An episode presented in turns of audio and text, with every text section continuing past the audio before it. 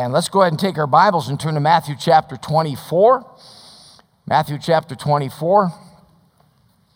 And I want to continue in this chapter as we have made our way, verses 13 and 14, really the pivotal part of the entire chapter. And as we look at the headlines, oh, the headlines. Oh, the headlines. You know, uh, one of the things that the Bible describes the Antichrist as the lawless one. The lawless one. Anybody been following what's going on in Chicago? Uh, I'm afraid that's shades of things to come. He's the lawless one. You know, they, they said, well, we need to, you know, get rid of Lori Lightfoot. I mean, who could be worse? well, they got someone in worse. Uh, he's a cross between Jesse Jackson, Al Sharpton, and Bozo the Clown. And, uh, you know, he's just encouraging all this lawlessness. And so we look around us and you wonder what is going on. Well, the Lord told us what's going on before it ever goes on in Matthew chapter 24. And um, some things were said recently about prophecy, God's purposes for prophecy. But uh, one of the things that God uses prophecy for. Uh, we'll talk about two of them. Number one, the Word of God has prophecy so that you know that God gave us these things. Uh, you take the other holy books, so called, they don't have prophecy. They don't have prophecy. And where their prophets attempt prophecy, it doesn't come to pass. And by the way, in the Old Testament, the, the penalty for that would have been stoning to death for being a, a false prophet. But throughout the Word of God, we have prophecy, and it proves that God is God. But it also gives us comfort and encouragement because when we see what's going on around us, uh, the sometimes chaotic as, as it is these days, uh, we look in the, in the Word of God and we just say, well, God said it would be that way. And then God gives us the solution. He tells us how it's all going to end, and for His people, it's going to end well. So we're in Matthew chapter 24. And we'll pick up and start from the beginning in verse, verse 1. We'll do a little bit of reading here. And again, I want to reference a couple things we talked about a little while back. But when you look around you, understand the Bible says in Paul's day, the mystery of iniquity doth already what? It's already at work, okay? So when you try to look for uh, the why behind the what, remember something we wrestle not against flesh and blood, Paul told us in Ephesians chapter 6. And so a lot of times we make the mistake, even as believers, in looking for the why behind the what, and we start looking at flesh and blood. We start looking too much at politics. We look too much at people and power brokers when God tells us it's something beyond that. Principalities and powers and high places, and the spirit of iniquity doth already work. And so, uh, Matthew chapter 24, and the Bible says, And Jesus went out and departed from the temple, and his disciples came to him for to show him the buildings of the temple. And Jesus said unto them, See ye not all these things? Verily I say unto you, there shall not be left here one stone upon another that shall not be thrown down. And as he sat upon the Mount of Olives, the disciples came unto him privately, saying, Tell us, when shall these be, things be? And what shall be the sign of thy coming and of the end of the world? So they asked Jesus several questions regarding the remark that he made. And then Jesus breaks out in the, into this amazing chapter. Now, the Bible says in Revelation 19 that the testimony of Jesus is the spirit of prophecy. So I would say this to you uh, it is a wise thing and uh, it's, it's a, a helpful thing uh, to tell people as, as they look around. And I've heard so many testimonies recently of, of many of you doing this very thing. And the conversation comes up, whether it's politics or society or, or, or whatever, and, and, and lost people are asking questions what is going on? And folks, the Bible has the answer. And, and you talk about a witnessing opportunity, a witnessing tool. The testimony of Jesus is the spirit of prophecy. And Matthew chapter 24, excuse me, looks forward to the book of Revelation, which has got so much uh, end times material in it, and then backward to the book of Daniel, which, which connects also excuse me, uh, to the book of Revelation. And so uh, we pick it up here in verse 4 And Jesus answered and said unto them, Take heed that no man deceive you. Now, earlier on, we talked about uh, that emphasis that Jesus gives early on in this chapter about deception and to be aware of deception. And how do we stay away from deception? How do we keep from getting caught up in, in a lot of, excuse me, uh, uh, theories and misunderstandings, religious and otherwise? Uh, we stay in the Word of God. Let the Word of God be the filter for, for your interpretation of events around you. Don't interpret the Word of God by events, interpret events by the Word of God. Verse 5 For many shall come in my name. Notice that many, and saying that I am Christ, and shall deceive many. And you shall hear of wars and rumors of wars. See that you be not troubled, for these things must come to pass, but the end is not yet. And so it, eh, there's an acceleration. We talked about that word many in there over and over again. There's an acceleration of these events, both on, on, the macro and the micro. And then if you look at verse 7, excuse me, for nation shall rise uh, against nation, and uh, kingdom against kingdom. Um, uh, can you say the Ukraine? Uh, Russia. And, and you know what's especially important about that? We understand the potential of that area, the volatility of that area. It's not just a couple of banana republics not getting along with each other, but we see the magnitude of that and kingdom against kingdom, and there shall be famines and pestilences. And by the way, by definition, COVID was a pestilence. And, and I'm just going to tell you uh, if, if you want a little education to get in context, read about the, the, the, epidemic of the Spanish influenza, the Spanish flu, as they called it, uh, back around the time of the First World War in that neighborhood. And, and I'm going to tell you something, folks. What we went through is a weenie roast compared to a forest fire. And, and when you look at, at the control that governments could exert on people, when you looked at the fear, when you looked at the panic, folks, uh, something like the Spanish flu, it wouldn't have been a shortage of toilet paper we'd have been worrying about. Okay? Um, it wouldn't have been a matter of running around looking for corn cobs. There may not have been any corn on the shelves. Amen? I mean, it, it could have got a lot worse. And, and, and so uh, these are just sort of a warm up uh, for the big deal. And by the way, as I read these things, uh, I rejoice that the church will be taken out before most of this comes to full fruition. But do understand something. Uh, dispensations in the Word of God, moral probationary periods, aren't a flip of the switch. There's transition into them. And so, folks, I, I believe it's incumbent upon me to prepare us, even though we're not going through, excuse me, the tribulation period per se, but it's incumbent upon us to be prepared for the times that we are in so we can continue to be a witness for Christ and understand what's going on and not come off the rails. Let me digress for a second. Keep your finger there in verse 7 and then uh, flip over to Jeremiah chapter 12. Let me just give you an example here. We're going to talk a little bit more about this tonight.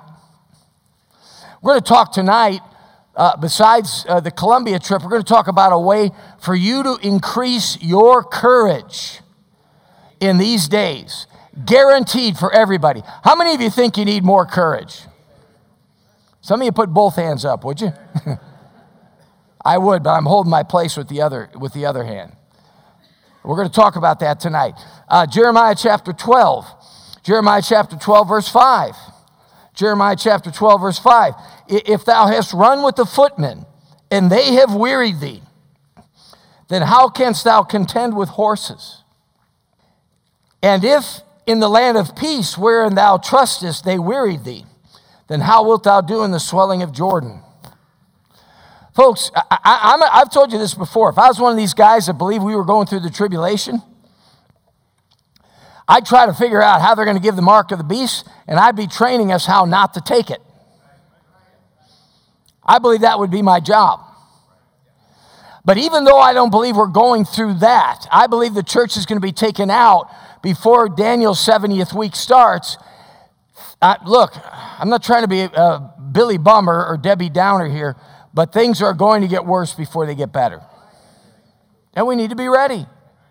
And the best way to be ready is to know what the Word of God says and not be surprised. Not be surprised uh, whatsoever.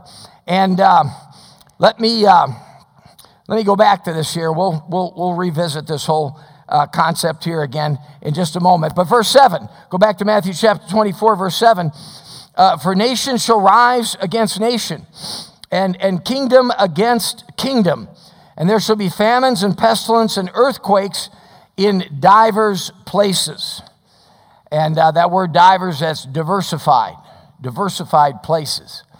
And, you know, we've talked about in the past, we've talked about this business of earthquakes. And those that study these things say that earthquakes are increasing uh, not only in the magnitude, but also in the frequency all around the world. I remember here about five years back when we had that little. Uh, that little shake and bake here, that's what I call it because I don't really think it was a big time earthquake. But where was it? It was up in, uh, was it up around Riggins that it actually Stanley, okay. And, and I remember I, I was in my office, I believe it was on a Wednesday night, uh, late in the afternoon, around 4.30, 5 o'clock. I was studying, and I had my back to the door, I had the door open, and I was at my study desk, and I'm studying away, and it, I, I felt the building shake a little bit, and then behind me, I thought I heard uh, a relative of Frankenstein coming down the hallway boom, boom, boom. That's what it sounded like to me. And you ever get one of those things where you want to look, but you don't want to look? okay. Because I've had a few occasions over the years where one of the relatives of Frankenstein did show up and he was mad and boom, boom. That's how he came down the hall. So I thought, oh boy, here he comes, you know. And I looked around, there was nobody there, and then I felt the building shake again. And the only thing I could think of is get out of here. I've never been in a real earthquake, but I've seen the pictures of the aftermath. And I didn't want to be on the second floor, floor of any building during an earthquake. So I got ran down, got out in the parking lot. And, you know, you think a, a small little thing like that, and, and then you think of going through a, a real one here. Just uh, back in 2015, just eight years ago, uh, the quake in Nepal, uh, the Hearns were there and uh, they told us all about it. You remember that testimony, but 7.8 on the Richter scale, 9,000 people died, 22,000 suffered injuries. 17 days later, there was another major quake, a 7.3, 600,000 homes destroyed, one third of the population affected. And so the history of these things tells us that they are increasing with frequency and intensity. Then, verse 8, notice what Jesus says. All these are the what? Beginning of sorrows. So, what's Jesus telling us here? He's just telling us, be ready. And in verse 9, then he tells his disciples, Then shall they deliver you up to be afflicted, and shall kill you, and ye shall be hated, excuse me, watch it, of all nations for my name's sake. Uh, it's amazing in light of the history of the Second World War and the Holocaust that anti Semitism could be on the rise in Europe and the United States. It's amazing to me that it could be, but it is. And many shall then and then shall many be offended and shall betray one another and shall hate one another. Uh, first, there was talk of political correctness, then of woke, and then safe places in the college, and, and don't talk to this talk to me this way or you will offend me. Oh and you need to know my pronouns. These days all you have to do is look at somebody and they get dusted up. I mean did jesus call it or what? Uh, by the way by the way as believers how far should it go before we get offended I, I like what Brother Summerdorf said one time. He said, You know, we don't have to take offense when somebody offends us. I mean, think about that in the context of your family. Think about that in the context of the brethren. Think about that in the context of preaching. Oh, he's preaching at me. Can I just say something with all the kindness I can muster up in my heart? How arrogant must you be to think we got all these people here and I am preaching a message just for you? Hmm. I mean, you're so important, I ignored everybody else in the building and I'm just preaching to you. Great peace have they which love thy law, and what? Nothing shall offend them. You say, How far should I go uh, until I get offended? Jesus said, The time is coming that, that they that kill you will think they're doing God's speed. He said, Don't be offended. So, how far should I go? If they kill you, don't be offended. They're talking about me. Well, at least they know you're alive. and, and so he says, And many shall be offended, verse 10, and shall betray one another, and shall hate one another. Um, all this trans madness, and it's madness. It's madness for an adult that's of age to make that decision. But it is no less than child abuse to let someone under 18 make that decision, or worse yet, force it on them. In Australia, they can take your children from you now. If the kid wants a transition, he goes to school and gets the dumb idea. And then comes home. Oh, and by the way, the guidance counselor over there in the school helped him out with this. And then you say no, if he turns you in, they can come take the kids things keep going the way they're going in this country, we're not far behind. You say it's madness. Amen. And, and you know, you look at these, and, and 50 years ago, I remember when I first saved 50 years ago, you look at verse 10, you wonder, wow, I, I wonder what's going to happen that people will start doing that to each other. It, it really wasn't that thinkable to me in our close knit Italian family, on the close knit Polish side of our family. It, it, it, wasn't thinkable to me that these things would happen, but now we see them happening before our eyes. Verse 11 And many false prophets shall arise and shall deceive many. There's that word again. and because iniquity shall abound, the love of many shall wax cold. During the hippie revolution, talk of free love when iniquity abounds, folks, love is what dies. When sinfulness abounds, folks, when liberty turns into licentiousness, love dies. And Jesus says, Because iniquity shall abound, the love of many shall wax cold. All right, here's where we pick up the narrative now. In verse 13, but he that shall endure unto the end, the same shall be saved. And this gospel of the kingdom shall be preached in all the world for a witness unto all nations, and then shall the end come. All right, let's go back to this business of Jeremiah chapter 12, verse 5, and the footmen and, and, the horsemen. Uh, let's look at a companion verse here. And again, keep your hand here in Matthew 24. We're going to go back here. And it's Sunday morning. I know that. And, and the general uh, consensus out there in Christendom is that everybody in the building here this morning, including yours truly, is a Bible blockhead and doesn't care about the Bible. But I reject that. I don't believe that's the case. We love God's Word and we want to learn God's Word. So let's learn a little bit more. Flip up to Matthew chapter 13. Matthew chapter 13. Or excuse me, Mark 13. I'm sorry, Mark 13. And so let's give ourselves some context of these times and see what God has to say to us so that we can thrive, we can prosper. Folks, I don't believe that I'm hanging on by my fingernails and, and ready to fall a thousand feet off the cliff. I hope you don't. Folks, I, I'm serving the same God I did 10 years ago. I'm serving the same God I did 20 years ago. I'm saving the ser- same God who was here in the 1980s when you turned on the news and you saw a picture of Ronald Reagan sitting next to Margaret Thatcher, and the world was a wonderful place. and Mr. Rogers was taking off his sweater and inviting you to come to his neighborhood. I'm serving the same God as back then. God doesn't change. Man changes, circumstances change, but God doesn't change. Jesus Christ, the same yesterday, today, and forever. Mark chapter 13, look at verse 12. Mark 13, verse 12, same context as Matthew 24.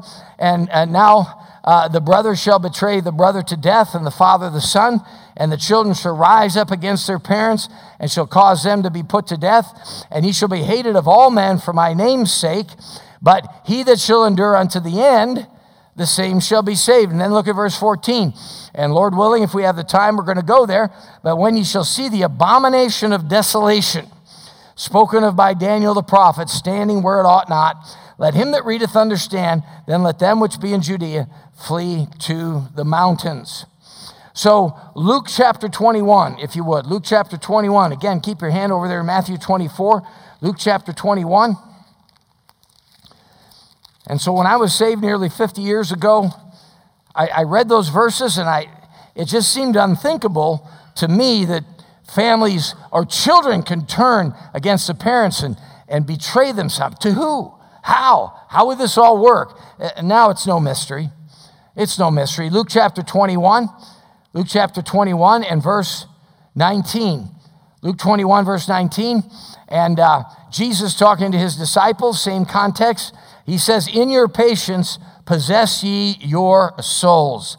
Uh, if there is a theme this morning that I can convey to you through all of this, if there is a theme I can convey to you, it is found in verse 19 in, in, in your patience, possess ye your souls.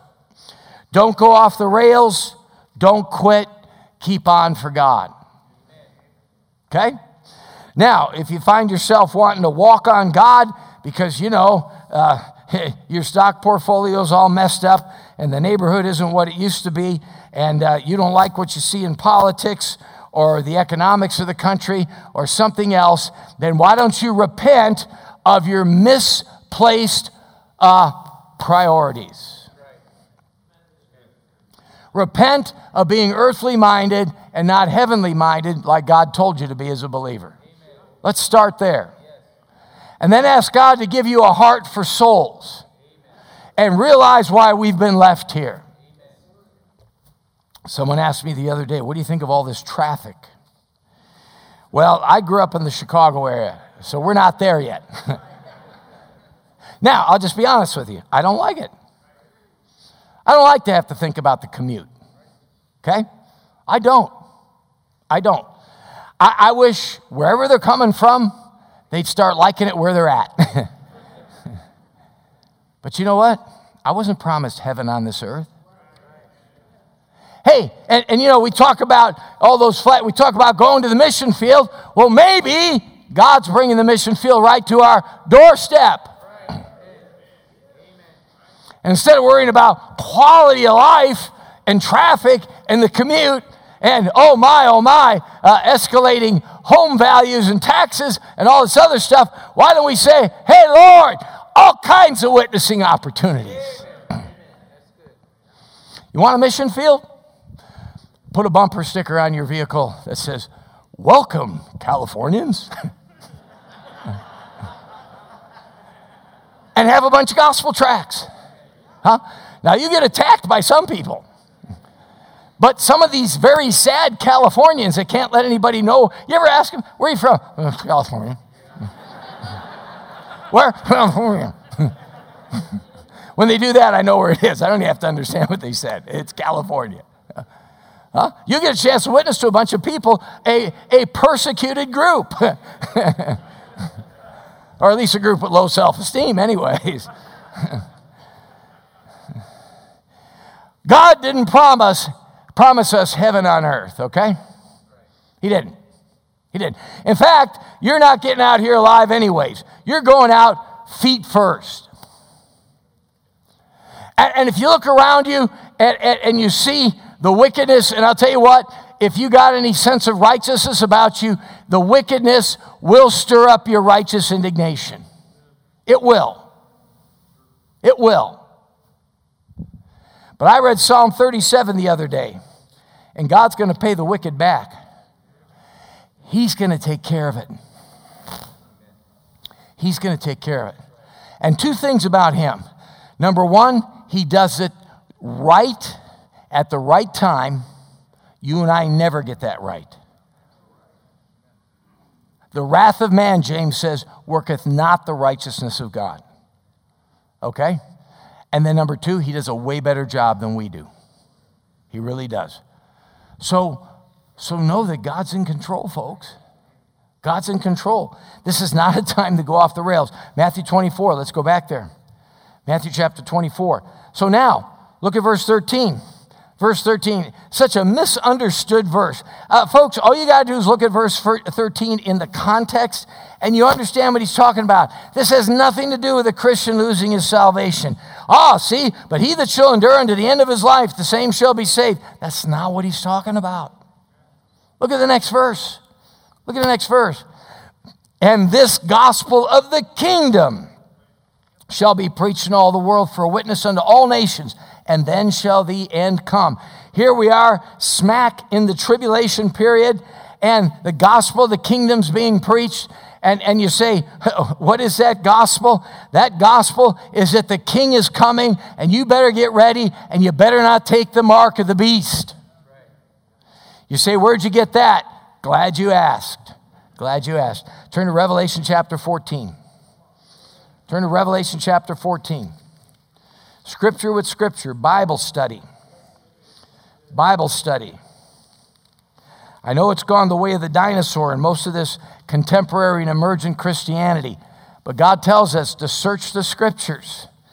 There's comfort, there's admonition, there's encouragement, there's exhortation in it. And uh, Revelation chapter 14, Revelation chapter 14. Now, if we were to hearken back to Revelation chapter 7, which we won't for the sake of time, but in Revelation chapter 7, 144,000 male virgin Jewish preachers, 12,000 from each tribe of Israel, each tribe named in Revelation chapter 7. And these preachers are sealed and they are preaching this everlasting gospel. Verse 1 And I looked, and lo, a lamb stood on the Mount Sion, and with him 144,000 having his father's name written in their foreheads. And I heard a voice from heaven as the voice of many waters, and as the voice of a great thunder. And I heard the voice of harpers harping with their harps, and they sung as it were a new song before the throne and before the four beasts and the, and the elders, and no man could learn that song but the 140 and 4,000 which were redeemed from the earth. And these were they which were not defiled with women, for they are virgins. These are they which follow the Lamb whithersoever they goeth. Uh, these were redeemed from among men, being the first fruits unto God and to the Lamb. And uh, they have one purpose in life. They have one purpose in life. Look at this now and, and in their mouth was found no guile, for they are without fault before the throne of God. And I saw another angel fly in the midst of heaven, having the everlasting gospel to preach. There's the gospel of the kingdom.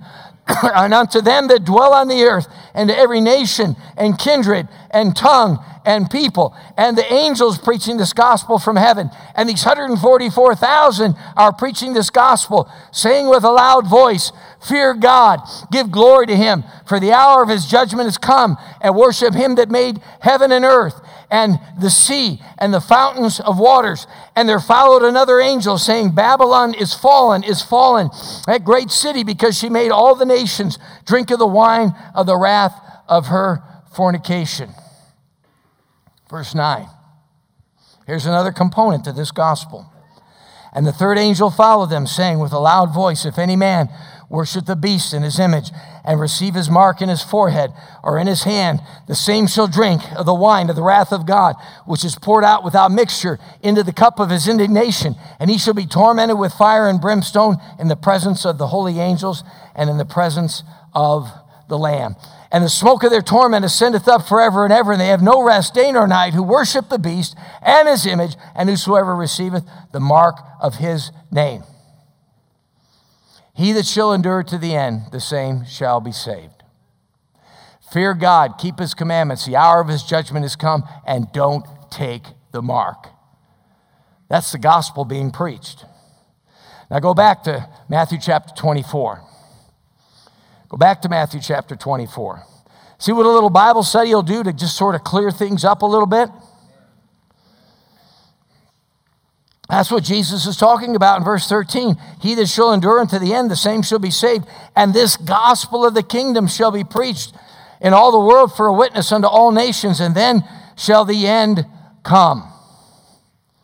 Folks, that's not the gospel we're preaching.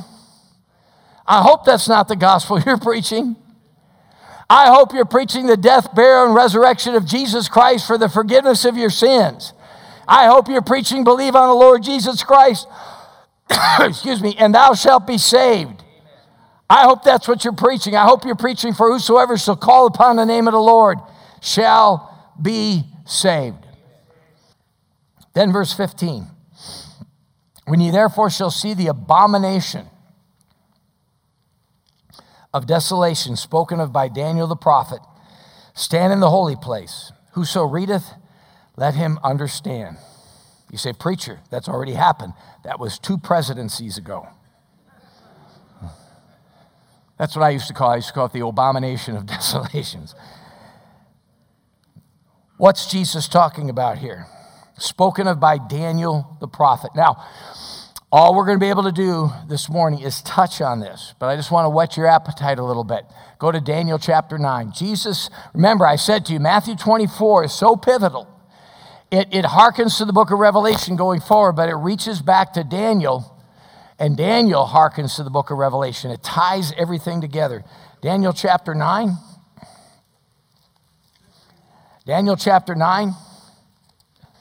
Bible prophecy. Are there any subjects that are more exciting than that?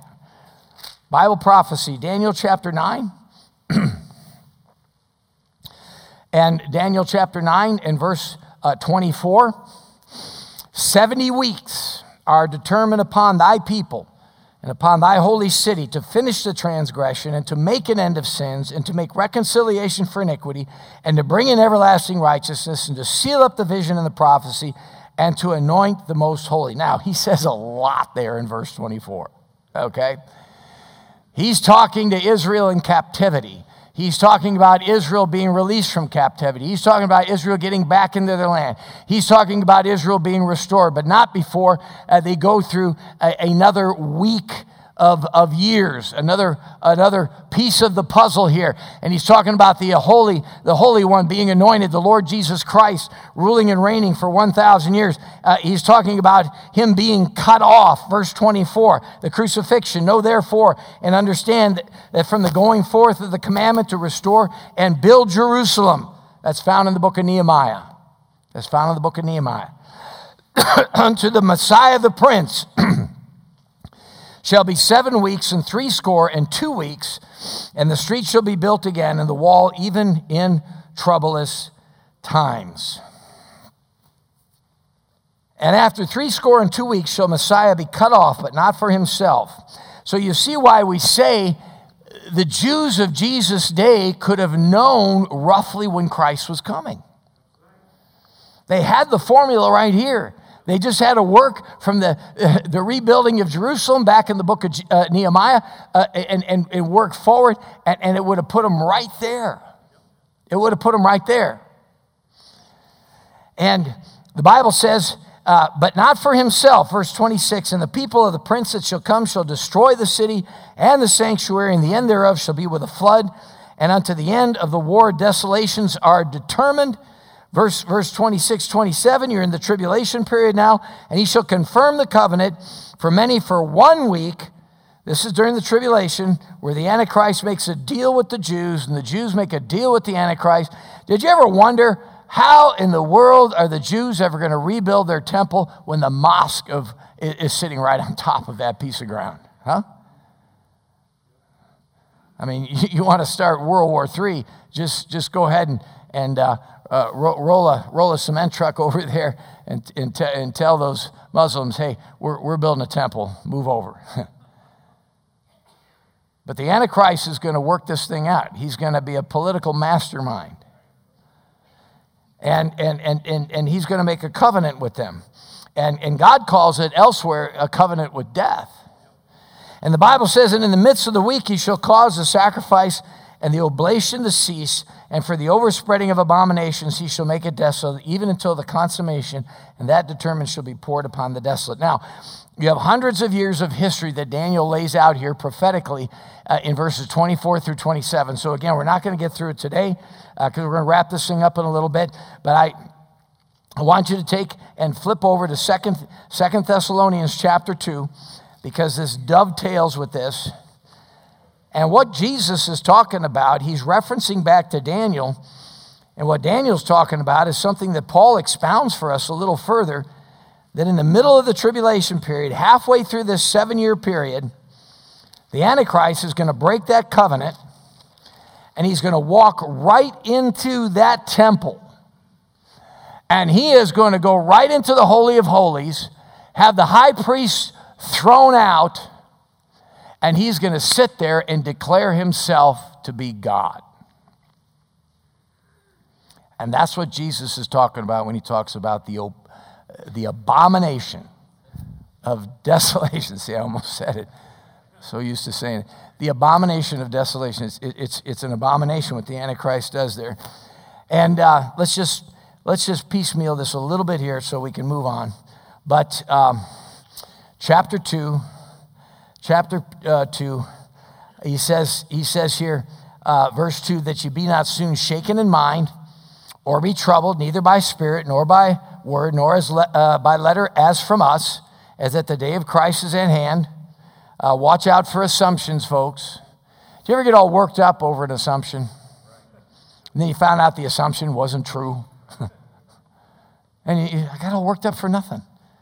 I had high blood pressure and sweat and a red face and thought some bad words. Never said them. yeah, right. Um, and it was all over an assumption. He says, Let no man deceive you, verse 3. Uh, by any means, that that day shall not come except there come a falling away first, and that man of sin be revealed, the son of perdition. You ever hear somebody say, Well, the, the church is going to know who the Antichrist is before we get raptured? Do you ever hear that one? Okay, that's where they get that from. Now, I don't believe that that's what's going on. I believe people in the tribulation are going to know who the Antichrist is.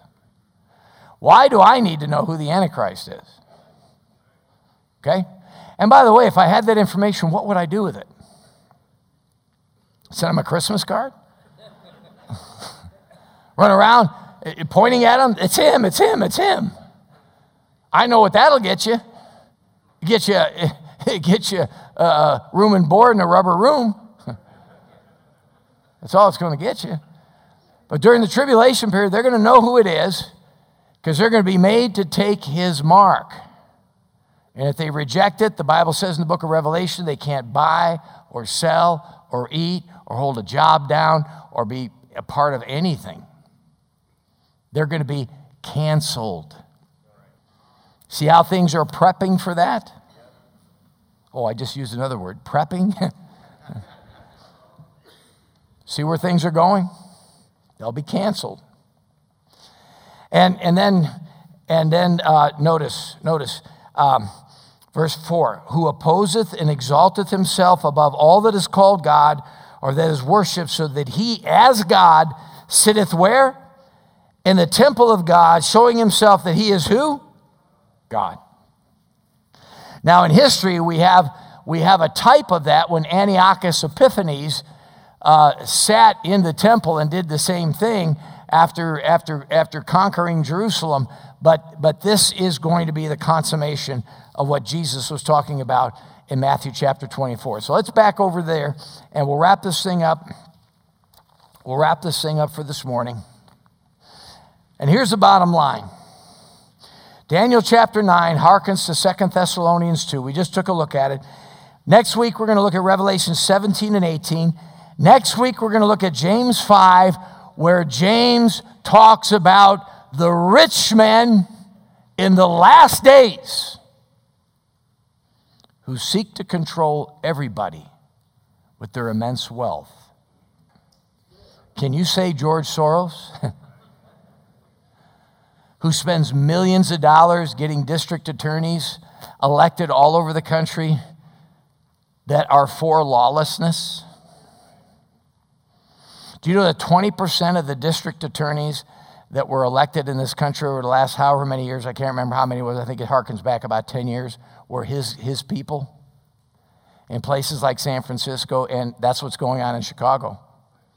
That district attorney won't prosecute anybody for anything. And the criminals know it. The Antichrist is the lawless one. You see, now I'm getting ahead of myself. I, I, I know.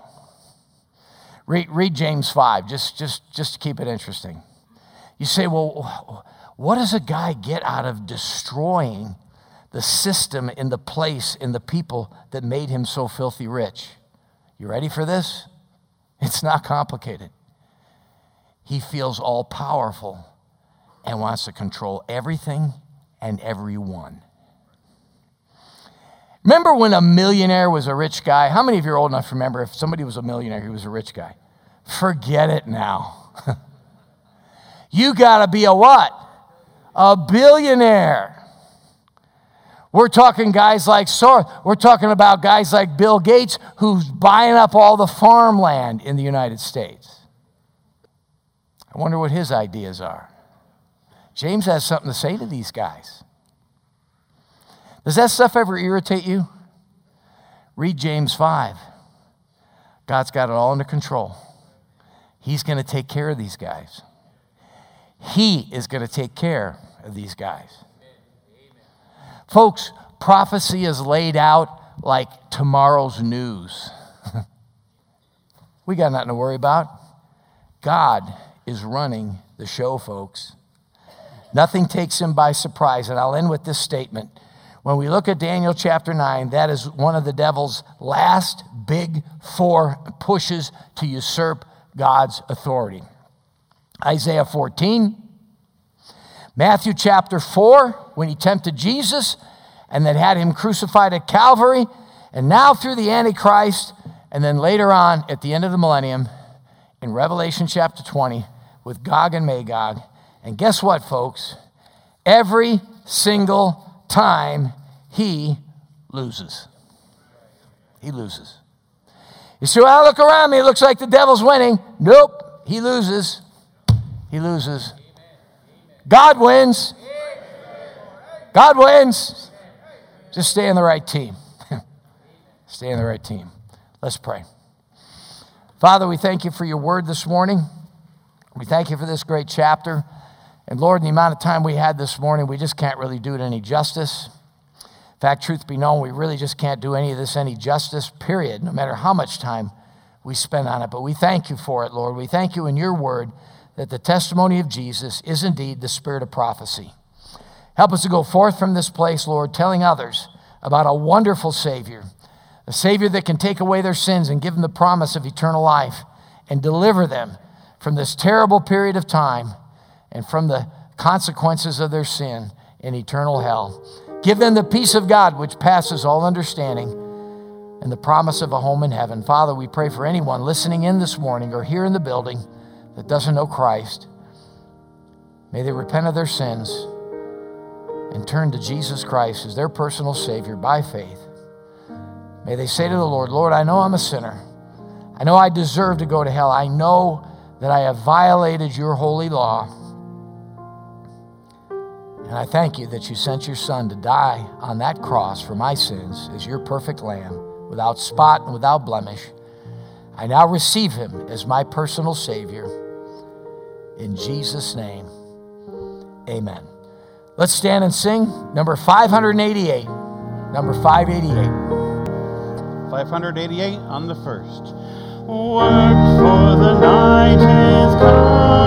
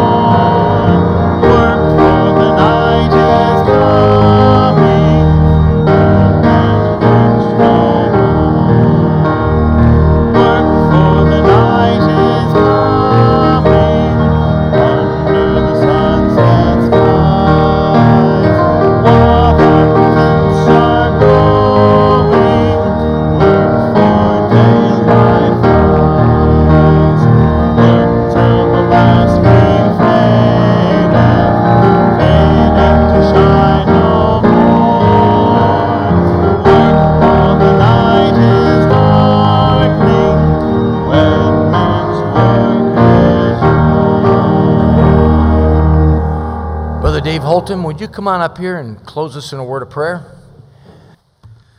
Our Father, we come to you this morning, Lord, just grateful. Lord, that you didn't leave us in uh, with a lot of doubt and wondering about what the future lies ahead for us, Lord, but you gave us hope, you gave us confidence, and gave us assurance. And at the end of the day, that we all just trust, Lord, in your great plan and your great wisdom. Thank you for your Son, the Lord Jesus Christ, and, and who we uh, rest and trust in all things. Father, go with us as we go home our separate ways. Bring us back here tonight. And we thank you again. In Jesus' name, amen.